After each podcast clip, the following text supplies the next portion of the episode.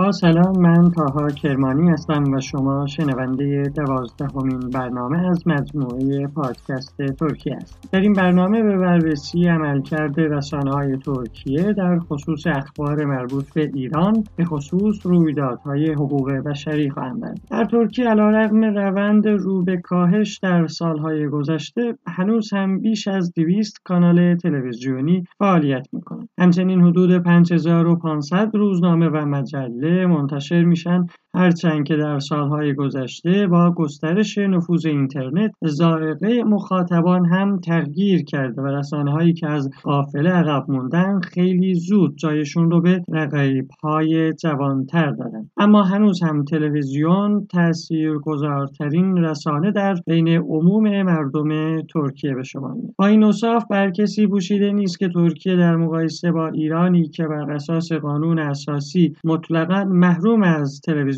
خصوصی است و وضعیت آزادی بیان به شدت دچار ضعف اساسی ظرفیت بسیار بالایی در این حوزه داره. های ترکیه در ایران مخاطبان بسیاری داره ولی عمده اونها بیننده برنامه های سرگرمی و سریال های ترکیه‌ای هستند که از شهرت جهانی در این زمینه برخوردارند. اما کم توجهی و بیمیلی رسانه های ترکیه در پرداختن به اخبار ایران همیشه خصوصا از طرف گروه های کم برخوردار مانند ترکای ایران مورد انتقاد قرار گرفته. به بیان ساده تر خصوصا ترکای ایران همیشه انتظار توجه ویژه از طرف رسانه های ترکیه نسبت به مطالبات اتنیکی و مسائل حقوق بشری خود داشتند. بسیاری از ناسیونالیست های ترک ایران خواهان توجه ویژه رسانه های ترکیه نسبت به مطالبات اتنیکی خویش بودند ولی در اکثر مواقع عملکرد رسانه های ترکیه از نظر اونها رضایت بخش نبود. اینکه چرا رسانه های ترکیه اساسا رغبت کافی در خصوص مسائل ایران و البته ترک های ایران از خودشون نشون نمیدن دلایل بسیاری داره. از جمله اون که اولا عموما نگاه رسانه های ترکیه معطوف به سوی غرب است تا شرق. ولو این همسایه شرقی کشور مهمی مثل ایران باشه. شاید این مقایسه دقیقی نباشه ولی شاید بتوان کم توجهی رسانه ها و جامعه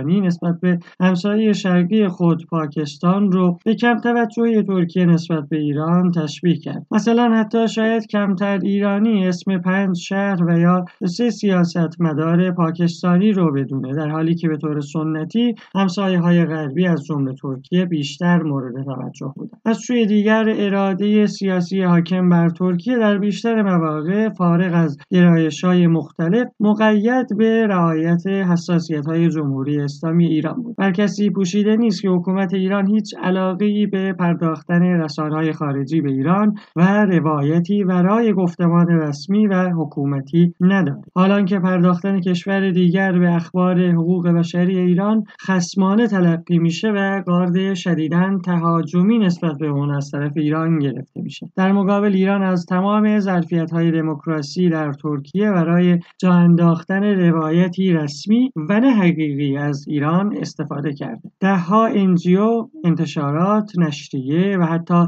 کانال تلویزیونی به شکل آشکارا گفتمان رسمی جمهوری اسلامی ایران در ترکیه رو بست و گسترش میدن این روال تا اونجایی پیش رفته که برای مثال در پرونده سوریه که دولتهای ترکیه و ایران در اکثر موارد مقابل هم قرار دارن نیز این رسانه ها گفتمان ایران رو در ترکیه تبلیغ کردند و می‌کنه مراسم ها و فعالیت های تبلیغاتی حول نیروهای محور مقاومت و شخصیت هایی مثل قاسم سلیمانی تنها یکی از گوشه هایی است که از عدم تناسب نگاه رسانه طرفین حکایت دارد تصور کنید برای مثال حتی نشریه دانشجویی در گوشه ای از ایران به یاد یکی از افسران ارتش ترکیه که در سوریه جان باخته ویژه‌نامه‌ای منتشر کنه و یا حتی مقاله مقاله‌ای بنویسه. قطعا دستگاه امنیتی ایران برخورد بسیار سختی با نگارنده و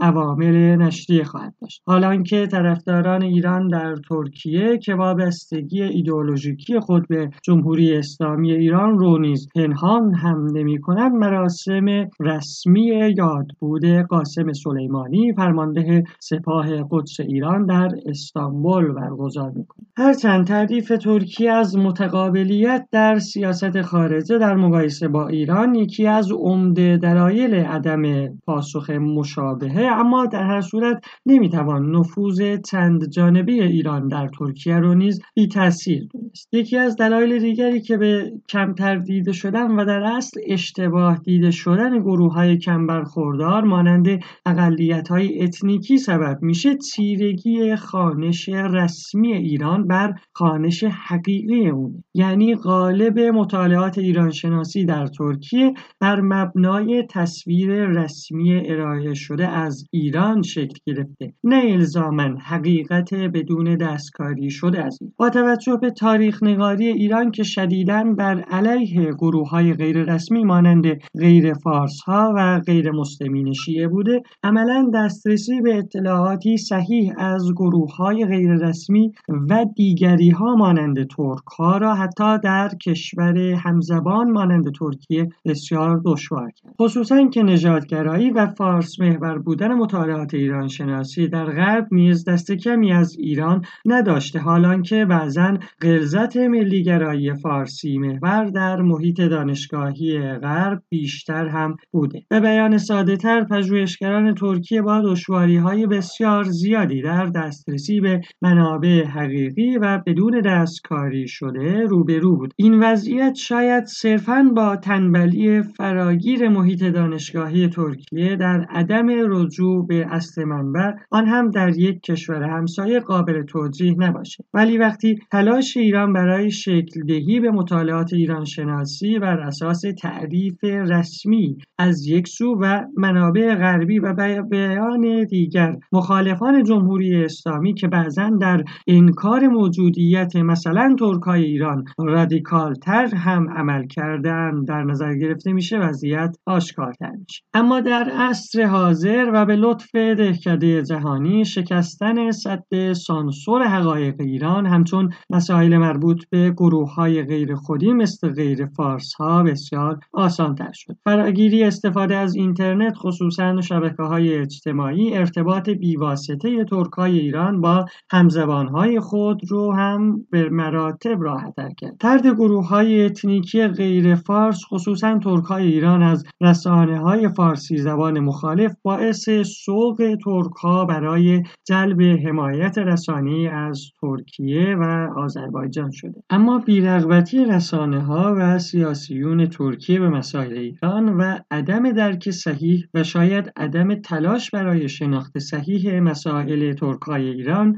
موجب انتقاد فعالین ترک ایران از ترکیه رو فراهم آورده. اما بدون شک ناآشنایی ترکای ایران با جو سیاسی و رسانه‌ای ترکیه و طرح اشتباه و ناقص مسائل یکی از دلایل ضعف شناخت و عدم جلب پوشش مناسب بوده. برای مثال تاکید بر طرح مسئله ترکای ایران با آرگومانهای ناسیونالیستی باعث ارائه تصویری تکبعدی ناقص و حتی در مواردی برعکس شده. ترکای ایران به عنوان بزرگترین گروه متضرر از سیستم نجات پرستی موجود در ایران با طرح تکبعدی مسئله و تاکید بر گفتمان ناسیونالیستی در ارائه تصویر مظلوم خود در ترکیه دچار مشکل شدند و راه را بر سوء استفاده جریانهای غالب فارس محور ایران نیز باز کرد. البته که طرح موضوع ترکهای ایران بدون پرداختن به هویت اتنیکی به عنوان اصلی ترین دلیل تبعیض نژادی توجیه پذیر نیست ولی استفاده مداوم از آرگومانهای ناسیونالیستی بدون پرداختن همه جانبه به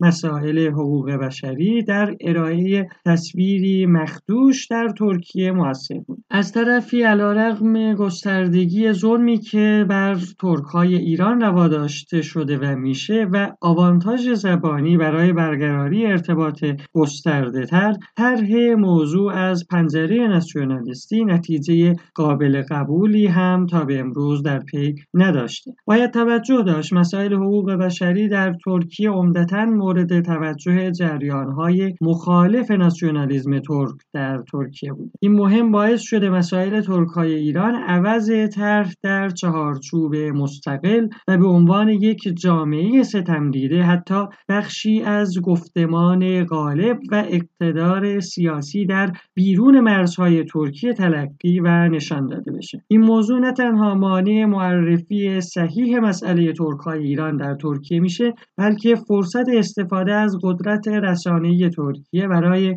انعکاس اخبار ترکهای ایران رو هم مختل کرده. هرچند ترکهای ایران با توجه به سانسور همه جانبه رسانه های فارسی زبان مشتاق استفاده از تمام ظرفیت های رسانه ترکیه فارغ از اندیشه سیاسی اون هستند اما باید به این مهم نیز توجه داشت که طرح مسئله با آرگومان های ناسیونالیستی آن هم از مجاری عمدتا ملیگرای ترکیه ارائه تصویری صحیح از ترکهای ایران رو دچار مشکل کرد. چرا که هرچند در بیشتر موارد غلوف شده ترکیه خود نیز در مورد حقوق اقلیت ها سیمای روشنی دست کم در مجامع بین المللی و حقوق بشری جهان غرب ندارد. بنابراین با توجه به عدم اقبال جامعه و رسانه های ترکیه در خصوص توجه کافی به مسائل ترکای ایران تغییری اساسی در طرح و مطالبه مسائل ترکای ایران به خارج از ایران مخصوصا در ترکیه